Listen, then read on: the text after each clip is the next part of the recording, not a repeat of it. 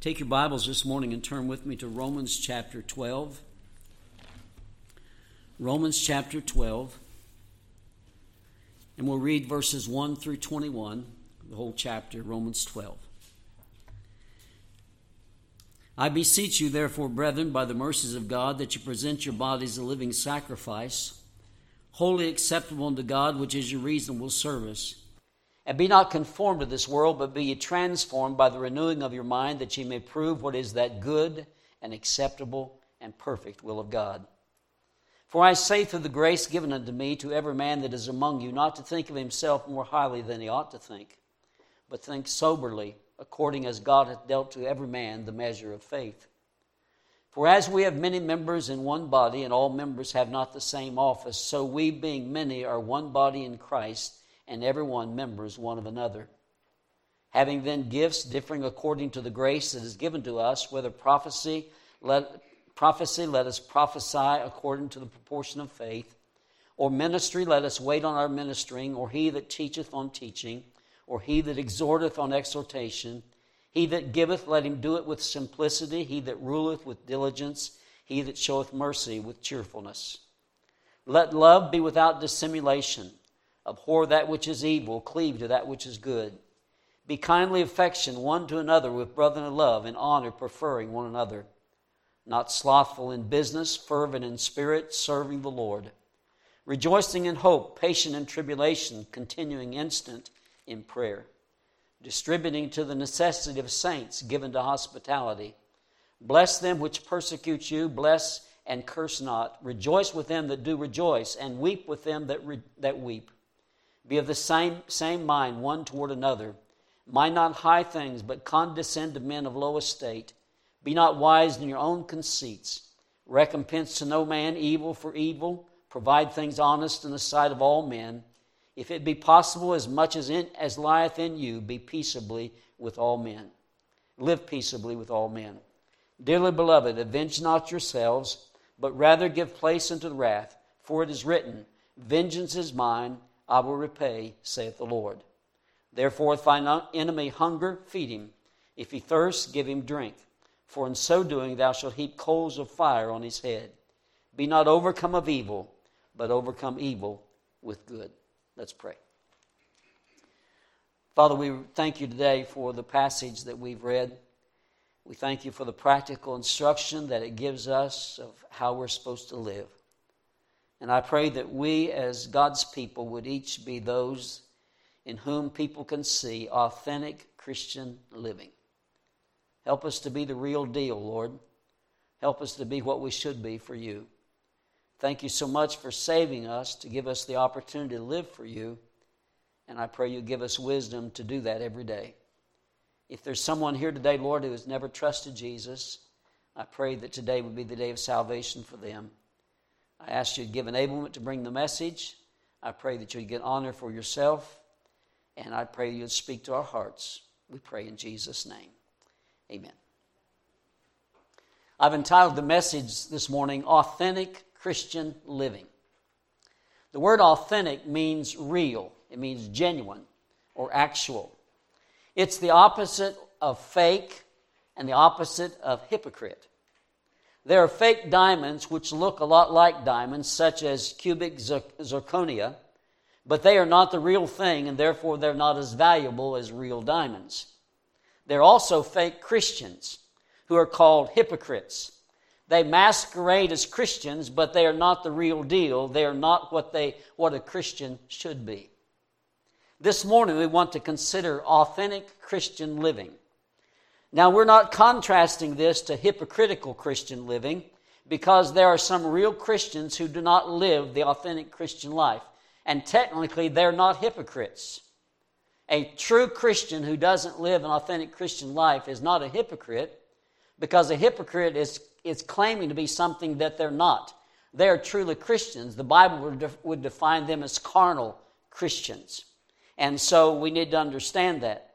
And so but the person who is truly a believer is to live an authentic Christian life. They are true believers and they're to please the Lord in what they do. But as we said, there's some believers who do not please the Lord in what they do, and they're not living the authentic Christian life. Romans chapter 12 presents to us the way a true Christian should live. Therefore, it's the way, it's the description of authentic Christian living. As we consider this chapter, we're going to divide it up into four sections or four realms for authentic Christian living. The first one is, uh, is our Christian living should be authentic in relation to God. Now, we pretty much covered that last week. That's verses 1 and 2. Authentic in our relationship with God. Not fake, but we truly have a relationship with the Lord. We truly love Him and serve Him. Authentic Christian living in relationship to God was defined last week as verses 1 and 2 define that it's a person who remembers God's mercies. It also is a person who presents their body to the Lord. They fight against the world and are not conformed to the world, and they're transformed by the renewing of their minds so that they are what God wants them to be. The result will be that they'll find out what is that good and acceptable and perfect will of God and we who do that accept as good and perfect what God uh, says is, is acceptable to Him. And so God says His will is acceptable to Him and it's good and perfect. So authentic Christian living in relation to God accepts, accepts what God accepts. God says it's acceptable, His will is acceptable, and authentic Christians in relation to God accept what God accepts. We accept it. Now, the world doesn't do that. The world rejects what God accepts. And you see that more all the time. If you want to know where the woke crowd stands today, you find out what the Bible says, and it'll be the opposite of that. That's pretty much the way it is. And if our, and if our country keeps going down this path, we will be recognizing before too long that what happened years ago on, on, on 9 11 and that is today, 9 11. What happened back then on 9 11 was an external attack on the United States. Today, we're being attacked internally, and they're tearing us down as a country. And uh, so that's happening. But uh, God says one thing, and the, and the world says something else. You see, God said He made the heavens and the earth and the seas and all that in them is in six literal days. If, Exodus chapter 20, verse 11. The world says no. We got here by evolution. That God said He made man and woman and two, only two genders, and there's none other. The world says no. You can be what you identify as, and some are even identifying today as animals. They're human beings, but they're identifying as animals, and they're getting some respectability because of that. Total foolishness. God says He instituted marriage between a man and a woman. And that's all man and a woman, God ordained marriage. The world says, no, you can marry who you want to. You can marry who you love. And uh, we hear the President of the United States saying that. Oh, you know, you should be able to love who you want to love. And he's talking about homosexuality. But it's not true. God says it's wrong, and it's still wrong. So, homosexual relations, God says, is sinful, it's unnatural, and it's an abomination. Luke chapter 18, verse 22, Romans chapter 1, verses 26 and 27. The world says, no, you can love who you want, and homosexual uh, acts are okay, they're right, they should be accepted, and they should be approved. The, world's, the world is dis, in disagreement with God. The, the Christian accepts what God says. God says murder is wrong, and no, no individual can take another person's life, and if they do, the punishment is the death penalty. That's what God says in Exodus 20, 13 and Exodus 21, verse 12.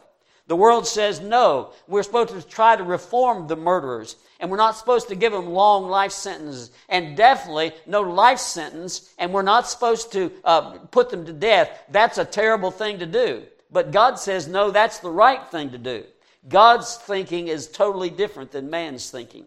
The Lord says, Love the Lord thy God with all thy heart, with all thy mind. And the world says, Love yourself and love your possessions. The Lord says, Serve the Lord. Uh, serve the Lord because you love him. The world says, Serve yourself because you love yourself. The, world, the Lord says, Be holy, for he is holy. The world says, Eat, drink, and be merry, for tomorrow you might die. The Lord says uh, lying and cheating and stealing and bribing is against the law. It's wrong. The world says, no, it all depends on the circumstance. And that's what we call politics today. And politics is the, is the art of compromise. And they're compromising the truth. And they're justifying their lying and their deceit. And, and they're stealing from people. And through taxation and all that, they're doing exactly opposite of what God says. But see, a Christian, authentic Christian living is we accept what God says is acceptable. And if you don't accept what God says is acceptable, then you're not living authentic Christian life in relation to God. The next avenue, or area, the realm in this passage is authentic Christian living in relation to ourselves. Notice what he says beginning verse 3. He says, For I say, through the grace given unto me to every man that is among you, not to think of himself more highly than he ought to think. Now, he's talking to Christians. In verse 1, he says, I beseech you, therefore, brethren. So he's talking to Christians. And we're to recognize who we are. We're to be humble, not to think of himself more highly than he ought to think, remembering that we are so bad that our sin put Jesus on the cross of Calvary. If you start feeling real proud, you need to understand that you're such a bad sinner that your sin put Jesus on the cross of Calvary. The only way, if you were the only person alive and you were a sinner, it would take Jesus dying for you to allow you to go to heaven. And so we should be humble, not to think of ourselves more highly than we ought to think. Now, that doesn't mean we should have false humility and we should be putting ourselves down all the time. God says, no, don't think yourself more highly than you ought to think. Don't be proud, but also recognize that God has saved you and you're a child of God. You're a joint heir with Jesus Christ. You're important to Him. In fact, you're so important that God sent His Son Jesus to die for you. That makes us pretty important. But it's all because of Jesus, it's all because of Him. We are his ambassadors. We're his witnesses. We're his image bearers. So we, we're not to have this uh, uh, idea that we're nobody, we're nothing. No, we are somebody. But we're somebody because of Jesus. So don't think of yourself more highly than you ought to think. Then he says to think soberly. That means be of sound mind. To become proud would be like uh, really insanity. Because if you think you're really something, the Bible says, What do you have that you did not receive? It all came from the Lord. If you have good brain power, if you have uh, abilities, it all came from the Lord. You had nothing to do with it. God gave you that ability. And so we owe everything to the Lord. And so we're to give God the credit. He says, according as God hath dealt to every man the measure of faith. And so we should not think of ourselves more highly than we ought to think. We should be humble. We should also recognize where we have been placed. Look at verse 4. Recognize where you've been placed. Authentic Christian living in relation to ourselves makes us understand we're not to be proud and we're to recognize where we've been placed. Where have you as a Christian been placed? You've been placed in the body of Christ, in the church of the Lord Jesus Christ. You've been placed in Him. Verse 4 says, For as, as we have many members in one body, and all members have not the same office, so we, being many, are one body in Christ, and everyone members one of another. We are in the body of Christ. Isn't that great? that God saved you. You might say, Well, I'm not much. Compared to other people, I'm not really special. The Lord says, You're so, so special, I died for you. And the Lord says, When I saved you, I put, me in, put you in, my, in your, my body, and you're very important because you're a part of the body. There's no such thing as a useless part of the body of Christ. Everybody is important. So we're placed in the body. The body is made up of many members. 1 Corinthians 12 says you can liken it to a, a foot, a hand, you know, and uh, an eye or an ear, and everything's important. And so the body is very, every part of the body is important. So you, if you've been saved, you are very important to God. He has a very particular place for you in the body of Christ. And so we need to understand that. We've been placed in the body of Christ. And the members of the body are interdependent. They depend upon one another. And as First, John, as First Corinthians chapter 12 says, if all were the if all were an eye, where were the where were the hearing? You know, if all were, were a, an ear, uh, you wouldn't be able to be able to see or you wouldn't be able to smell. Uh, everything's important. Every body, part of the body of Christ is important, and we're dependent upon each other. You see, the head functions to tell all the rest of the body what to do. And the Bible says, as far as the church is concerned, Jesus is considered the head of the church, and we're members of his body, and he wants us to work together. You see, if the eye is not working correctly, It will affect the way you walk and all that. Last night, I went back to our bedroom and I thought, I don't have to turn on a light. I've been through that bedroom so many times. I wouldn't have to turn on a light. And you know what I did? We have this bed has these big, tall bedposts. And I ran smack dab in one of those. and just like this. It's a wonder I don't have a black eye this morning, but uh, eyes important. your eyes are very important. And so every part of your body, your big toe is important. You take off the big toe and notice what problems you have with the balance. Everything is important. So every part of the body of Christ is important. Recognize who we are. Understand who we are. And we also recognize what we've been given. Look at verses 6 through 8. We've been given gifts. As the, as the uh, body of Christ, we members of body of Christ, we've been given gifts. And so, acceptable Christian living in relation to, to ourselves is to understand that and that we've been given gifts. You know, the Bible teaches you that if you're a child of God, you have a spiritual gift. There's no, no child of God without a spiritual gift. We're not talking about natural abilities, we're talking about spiritual gifts. Some way God has gifted you by His Spirit to serve Him. You have a spiritual gift. Now let's notice we have been given gifts by God the Bible says it's grace gifts given for service, and not, they're not natural abilities. And it says they, each person differs. It says in, in verse 6 that differing, having then gifts differing according to the grace of God. That means your gift is different than mine, and mine is different than yours. And we all have individual gifts, and God has a purpose for those gifts in His body. And in the local church, He puts them together so that they work together and they perform correctly. God has a gift for you and he's and, and uh, they're different. You're not like me i'm not like you. And uh, everybody is important. 1 corinthians chapter 7 says every man have his, has his proper gift of god one after this manner another after that. 1 corinthians 12 4 says not now there are diversities of gift but the same spirit. 1 corinthians 12 11 but all these work with that one and self same spirit dividing to every man severally as he will go god is the one who gives you the gift it's the one He wants you to have. He has a purpose for it, and you're to find out what that is and use it for His glory, according to the grace that is given to us. Because of grace, not because of worthiness. We have a gift because God gave it to us. It's a grace gift, not because we deserve it. And so God's given me the, the uh, ability to preach and to teach. That's a God given gift He's given me. And I have to use that for Him. If I don't, I displease him.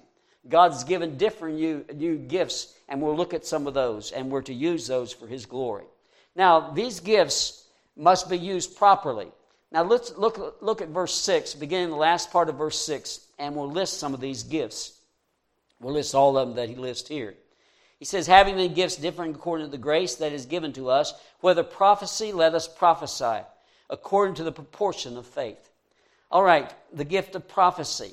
Now, I believe that this gift is no longer in, in, in use in the local church, in the, God, in the body of Christ. Why is that? Because it's foundational to the church. You see, in the New Testament, and when Paul wrote this, the scripture was not yet completed. And so God did have New Testament prophets. Prophets were those who received messages from God and gave those messages to the people. And God did, had prophets in the, in the early church. And but when the when the canon of Scripture was completed, when the last bit was written, that God wanted written into this, into this Bible, then that gift ceased. The Bible says in, in 1 Corinthians 13, verse 8, whether there be prophecies, they shall fail. Ephesians chapter 2, verse 20 says, says that we're built upon the foundation of the apostles and prophets. Foundation. And Jesus Christ is the cornerstone. You don't lay Jesus Christ as the cornerstone over and over again. He has been laid, He's foundational to the church. The foundation of the apostles, uh, of the prophets and the apostles. There are no apostles today. People who claim to have apostolic gifts, they don't know what they're talking about. They don't have. There are no apostles today. Paul was an apostle, and there were the other 12 apostles. There are no other apostles today. That's foundational to the church. We'll build upon the foundation of the apostles and prophets. And so, because of that, there's no prophets today. And so, the gift of prophecy was, at, was was functioning at that time, but it's not today. And then notice he lists, lists some other gifts. Look at verse 7. Or ministry. Let us wait on our ministry. The word ministry means service. Uh, from the same word that we get our word deacon. A deacon is a servant. And so every deacon should have this gift because he serves. He's supposed to serve. And so a deacon is to serve, and the Lord says there's a, there's a gift of ministry, of service. Also, if you have that, he says, then minister, do, do that. Then there's the gift of teaching, verse 7. He says, Or he that teacheth, let him teach, or teach. So if you have the gift of teaching, you should teach. Some people can teach, some can't. There's nothing wrong if you don't can't teach. There's nothing wrong if you're not able to do that. God gives you that gift, and you're to, if you have that, you're to use that for His glory. Also, there's the gift of exhortation, verse 8. He says, uh, Or he that exhorteth on exhortation. Exhortation means that you encourage people. You know, there's some people that are just in good encouragers. There's some people who are not. They have that personality, they're just not very encouraging. It's not their fault, but they should be balanced out with someone in the church that do have that gift of encouragement. There's some people, you know, that just are good at going up to somebody when they're down and, and encouraging them. They have that gift of encouragement. It's like when you have a fire going maybe in your fireplace and uh, things sort of go down, you know, and you need to get that poker in there and sort of stir things up to get the flame going again. You can add wood to it. And uh, what's that doing? That's stirring things up. That's what the encourager does. He encourages somebody that's down. He gets them back on fire for the Lord, the encourager. Also, there's the gift of giving, verse 8. He says, Or he that giveth, let him do it with simplicity. The gift of giving. I believe there are people in the church that have to give, have the gift of giving. That's, that's evidence in the fact that they love to give and they have the ability to give. Now, there's giving that you can give that doesn't involve possessions, you know, or things. And that's very necessary too. But there are some people who have the gift of giving who God has blessed them so they are able to make money and they do make money, but they know how to give to the Lord. And God gives them that gift. And God says we're to do it with simplicity. That means sincerity. That means singleness of heart, mental honesty. Uh, God loves a cheerful giver, the Bible says. It's not giving like uh, Ananias and Sapphira. You remember in Acts chapter 5. Barnabas sold something, he gave everything he, he had that he got from that sale to the, to the Lord. And uh, he got some acclaim over that, and some people uh, complimented him for doing that, but he did it from his heart. He wasn't trying to get any praise. Ananias and Sapphira saw, saw that, and they thought, we'd like that kind of praise too. So they sold a piece of property, and they agreed among themselves they would act like they gave it all to the church, but they'd keep back part of it for themselves. And so you remember what happened? They came, Ananias came in, and the question was asked, Did you sell the property for so much? Because the Lord had let it be known. And he said, Yes, that's what we sold it for. And the Lord struck him dead right there. Now, I'm glad God's not doing that today. We'd have probably lacking a lot of people in churches, but, uh, but God drove home the message. This is serious. So his wife, who had been party with this, she didn't know that her husband had died. She comes in a little bit later, and they ask her, "Did you sell the property for so much?" And she said, "Yes, we did." And she lied, and then the Lord struck her dead, and they dragged, took her out and buried her. What were they doing? They were giving, but not with the right attitude. They were giving, but not with the right motive. A person who has the gift of giving does it with simplicity, singleness of heart, mental honesty. They just want to do what God wants them to do. And then there's the gift of ruling. It says in verse, uh, verse 8 He that ruleth with diligence. He that ruleth with diligence. Rule is the word that means you're up front. You're placed in front of folks. You're, you're a leader. You can lead people. Some people can and some people can't. But there are some people who are leaders and others are followers. But leaders have that gift of ruling in the Christian life anyway. Some are gifted with that gift, spiritual gift, to be able to be in charge of things and to rule. And God says if you have that gift, then you're to do it. You're to use that. You do it with diligence. That means to make haste. uh, do it right away. Do, do your best. Uh, do it with diligence. And then he says there's the gift of mercy. The gift of mercy. The gift of mercy is that person who's, who's gifted by the Lord, so they're always merciful. You know, somebody does something wrong and other people are just ready to be down on them, but uh, they have the gift of mercy. I remember a time years ago in the church where I, I had this person that they had committed a sin and, and uh, some were really at me to try to bring them for, forward right away and to take care of it. And I was counseling him on the side and tried to get him through this. And uh, I agonized over it. And uh, the guy was responding. But while he was responding, I had this pressure take care of this, do this, do this. But I didn't feel the Lord wanted me to. And it wasn't long before that man came forward in church and he confessed his sin. What was I doing? I was having some mercy. And the Lord says mercy is needed. And in a church, you know, some really are wanting to do it now, and others are merciful. And God says, I put those people with mercy in there to try to balance things out. And people with mercy. Uh, do it with cheerfulness, readiness of mind, joyful to do it. A person who's merciful has a gift of mercy is a person who does it with a merry heart.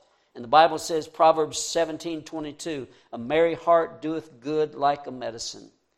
Now, these are gifts that God gives to us as believers. And we're to think right about ourselves. And our Christian living in relation to ourselves is that we're not to be proud, but we're to realize where we've been put, and that's the family of God and the body of Christ, and realize what we've been given. We've been given gifts to serve the Lord. But then we move on to the next part of this passage, and that is authentic Christian living in relation to other believers. Now, this is interesting. Look at verse 9. Let love be without dissimulation, abhor that which is good, cleave to that which is evil. Now, we know this passage is talking about believers, how we're to respond to believers. First of all, verse 1, 1 says, I beseech you, therefore, brethren. So he's talking to brothers. And then verse 10 says, one to another with brotherly love. Verse 13 says, saints. Verse 16, one toward another. So our love it, for each other, we're to, in our relation to each other, it's to be a relationship of love. Now, I'm going to give you several definitions of love that come right from this text, and I want you to follow with me. First of all, our love is to be real. It says without dissimulation. That means without hypocrisy, genuine, uh, sincere, as we're saying in our title this, this morning, authentic. And it's a genuine love, love without uh, hypocrisy. Our love is to be particular. That means our love is to, is to really uh, stand for something. I mean, it's not to be wishy washy. Our love is to be particular. Verse, verse 9 Abhor that which is evil, cleave to that which is good. So if you're a, a person who loves the brethren, you can still say, I, I reject this and I accept this. Abhor that which is evil and cleave to that which is good. Abhor means have a loathing for and a separation from that which is evil. I say no to sin. I say it's, it's wrong. No, that's not right. It's wrong. And uh, so I, I abhor that which is evil and I cleave to that which is good. The word cleave means stick to.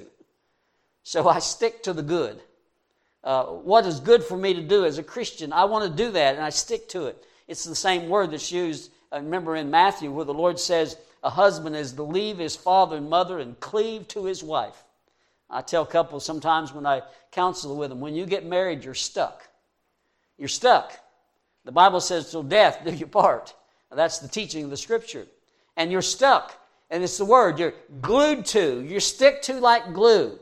And we should understand that today, it's not that way. People don't consider it that way. They consider that you're, you're, you're put together with scotch tape. You know, you can just rip it apart anytime. But God says, no, you're stuck to it stick to like glue. And so he says, abhor that which is evil, cleave to that which is good. Our love is to be particular. Our love is also to be brotherly.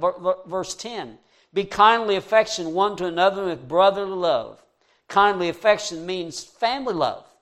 It's like kindred, you know. We love each other. We're like brothers and sisters in Christ. We are brothers and sisters in Christ. Showing honor to each other, preferring one another. That means putting the other first looking out for the well being of our brother.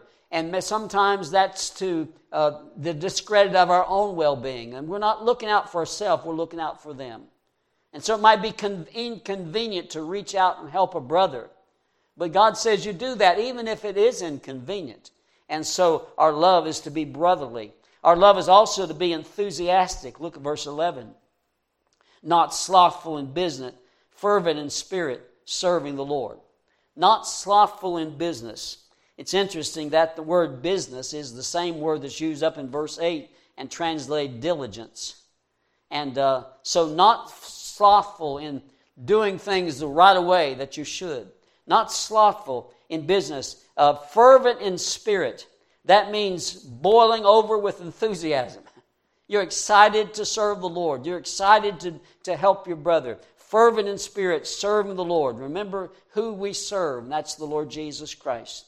John chapter 13, verse 35 says, By this shall all men know that you're my disciples, if you have love one toward another. And so the world can tell that we're real because of the way we treat each other, our brothers in Christ. Also, verse 12 says, Our love is to be steadfast. He says, rejoicing in hope, patient in tribulation, continuing instant in prayer. That has the idea, I believe, that we keep on loving regardless. Rejoicing in hope, we believe God's promises. We know that God has promised certain things and it's going to come to pass. We just need to persevere through it and keep on loving. He says, patient in tribulation. We trust God's purpose. And that is, God knows what He's doing. It's going to come out right. And God, so we're patient in tribulation, waiting, staying under the load. We're waiting for Him. And then continuing instant in prayer. We're depending on God's power as we, as we love this person steadfast. Sometimes our brothers are hard to, our brothers or sisters are hard to love. Now, I don't want anybody saying amen, but it's true, isn't it? Sometimes we're hard to love. Sometimes we're not very lovable. And God says that's where it comes in that you're to be steadfast. You're to be uh, fervent and you're not to put not to give up. You're to be steadfast in your love. Someone has said like this To dwell above with saints we love, that will indeed be glory. But to dwell below with saints we know, well, that's another story. and sometimes that's true. But God says, when those people seem unlovable, we're still supposed to be steadfast. Our love is also, verse 13, supposed to be helpful. It says, distributing to the necessity of saints. Distributing, that means sharing sharing the, to the necessities of, of saints. We're to share our, what we have, we're to help others. And then he says, given to hospitality, seeking eagerly to help somebody that maybe we don't know. It's it, hospitality is, is actually means uh, reaching out to help a stranger. Hebrews chapter 13, verse 2 says, Be not forgetful to entertain strangers, for, there, for thereby some have entertained angels unaware. Sometimes, and this is even really difficult today because all the things that are happening. But still, we need to try to befriend people who we don't know. And uh, the other day, last Sunday, I, uh, Brother Mike brought somebody into in church, and he was here with us, and we enjoyed him being here. His, his name was Russell. And why was Russell here? Because uh, Mike just met him and decided to help him bring him to church. That's what this is all about. This is hospitality, reaching out to a person who's uh, maybe not that, uh, that we don't know, but we know they have needs and we help them. Our love is also to be persistent. Look at verse 14. I, I know, I'm sorry. Verse 14 Bless them which persecute you, bless and curse not. Bless them that, that Bless them that which persecute you, bless and curse not. Bless means to speak well of it uh, of. So you speak well of those who persecute you, and you do not curse them. You don't call down God's wrath or God's uh, divine dealing upon them because of what they done. They did. You speak well of them. You try to encourage them. Our love is to be persistent. Our love is also be sympathetic. Look at verse 15. Rejoice with them that rejoice, weep with them that weep. So, Christian love is to be for other brothers, is to be that we share with their good. You might be going through a really rough time, and you're having a hard time, and you're praying about this thing, and you're burdened by it, and then somebody comes to you, a Christian, and they just tell you something good God did for them. It's so easy to say, but if you only knew what I was going through. But God says, rejoice with them that rejoice, weep with them that weep. And so be glad for that person as they're going through the, this blessing in their life. And then when a person's going through a bad time, weep with those that weep. It's interesting, the Lord dealt with the woman at the well in John chapter 4 with the same kind of ki- kindness that he dealt with, the, with uh, uh, Nicodemus in John chapter 3. Nicodemus is a ruler of the Jews. This woman at the well had been married, married five times and now living with a man who wasn't her husband. But God reached out to her, and his kindness was to her. And uh, it, was, it was a wonderful thing to see. So our love is to be sympathetic. Our love is to be without partiality, verse 16. He says, Be of the same mind one toward another, mind not high things, but condescend to men of low estate. Be not wise in your own conceits. And so God wants us to be pers- person who does it without partiality. We don't pick out who we're going to love. Some are more unlovable, but we're supposed to love them anyway. Mind not high things. Don't be proud. Don't, don't be like Diotrephes in Second John, who loved to have the preeminence, and so he was going to misuse other people in the church so he could be top dog. And God says that's not good. We're not to be that way. So we're to be authentic in our Christian living in relationship to other believers. But then in the passage also, there's a section beginning in verse 17 that speaks of our relationship to unbelievers. And I believe that's speaking of these unbelievers. Look at verse 17. Recompense to no man evil for evil. Recompense to no man evil for evil. Live an honorable life before all, all men. Provide things honest in the sight of in the sight of all men. Now we'll look at that first part in a minute, but notice this: provide things honest in the sight of all men. Honest means honorable.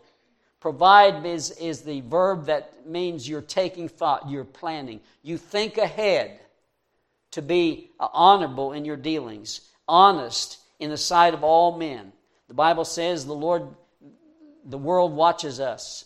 And so in 1 Peter, the Lord said, our conversations should be honest and before the, among the Gentiles. We're to be honest among the Gentiles. So it does matter what people think. I've sometimes heard people say, I don't care what people think. You should never say that as a Christian because you should care what people think. You should care what people see. You should care what people see in you because when they see you, you claiming to be a representative of Jesus Christ. And so what they see in you reflects on Jesus Christ. We should care what people think. 1 Thessalonians chapter 5 says, abstain from all appearance of evil. And then it says, live at peace with all men, if it be possible. That's on their part. As much as lieth in you, that's on your part. And so being peaceable with all men involves two persons. If it be possible, as far as they're concerned, as much as lieth in you, that's on your part. In other words, you should never be the one that breaks the peace. For a neighbor, you should never be the one that does something that makes that neighbor turn against you. So you should be one that's trying to live a peaceful life among all, all, all people. We should be good neighbors. Also, he says, do not retaliate because of evil done to us. The first part of that is in verse 17. Recompense to no man evil for evil. God, man did something bad to you, you're going to do something bad to him. That should never be a part of the Christian's life. And then he says in verse 19, he says, Beloved, avenge not yourselves, but rather give place unto wrath. Avenge not yourself. Don't get even with somebody, but give place unto wrath. Whose wrath? God's wrath. Because the Lord says, Vengeance is mine, I will repay, saith the Lord. God, get, God is the one who gives the vengeance, not us. So you're not to avenge yourselves. You're to overcome evil with good. Verse, verse 21 says, Be not overcome of evil, but overcome evil with good. And verse 20 tells us how to do that. If thine enemy hunger, feed him. So you're looking at enemy, your enemy and you see your enemy has two needs. He has, he has hunger and he has thirst. It's an example the Lord gives us. enemy has hunger and he has thirst. What do you do? Well, you try to meet that enemy's needs. I know he did wrong to you, he doesn't deserve it, but you meet his needs hunger and thirst. So if he hunger, you give him something to eat. If he thirst, you give him something to drink. And the Lord says this in doing this, you'll do something. Now, I don't believe it means that we're supposed to want to do this. it doesn't mean that you're supposed to want to put coals of fire on that man's head. But the Lord says this will, this will be the result. If you'll do good to him, it'll be like putting coals of fire on his head. On his head. I believe that means that your, your good done to him will prick his conscience, it'll torment his soul, and destroy his enmity. It'll have an effect on that man that he's wanting you to lash back, but you didn't. You were good to him. And it's hard for a person to turn against kindness and goodness to them, even when they don't deserve it. And the Lord says that'll have an effect upon that man. So, in doing that, what do you do? You overcome evil with good. That's much better than having evil overcome you. And sometimes we get in these situations, you know, when we just lash out and we uh, try to get even with a person, we try to avenge, and what happens is it ends up destroying that relationship, but also ends up destroying us. Because we, the, the evil has overcome us, and the evil has made us what that person is. But the Lord says, don't be overcome of evil, but overcome evil with good. Now, this passage has sure dealt with a whole lot of things. And but, that, but in reality, it says this You're to be right in relationship to God. We're to be right in relationship to ourselves. We're to be right in relationship to our brothers in Christ. And we're to be right in relationship to unbelievers in the world. God wants us to be a Christian that represents Him. Authentic, Christian living. We're the real deal. Now, we might read all this, and we've gone through a whole lot this morning, but we can say, I can't do that. That's impossible. I couldn't do that. The Lord says, with God, all things are possible. And the Lord says in, in Philippians chapter 4, verse 13, I can do all things through Christ who strengthens me. We can be this kind of person. God says, are you going to be? You can be, but are we going to be? Let's pray. Father, thank you tonight, today for helping us to go through this passage. There's a lot of instruction here, Lord, and I pray that we would be Christians who would take it to heart. May we be able to go back in our own minds to this passage and say, Lord, this is the way you want me to live. Help me to be that way. Give us opportunities this week, Lord, where we can put that to practice. We pray in Jesus' name.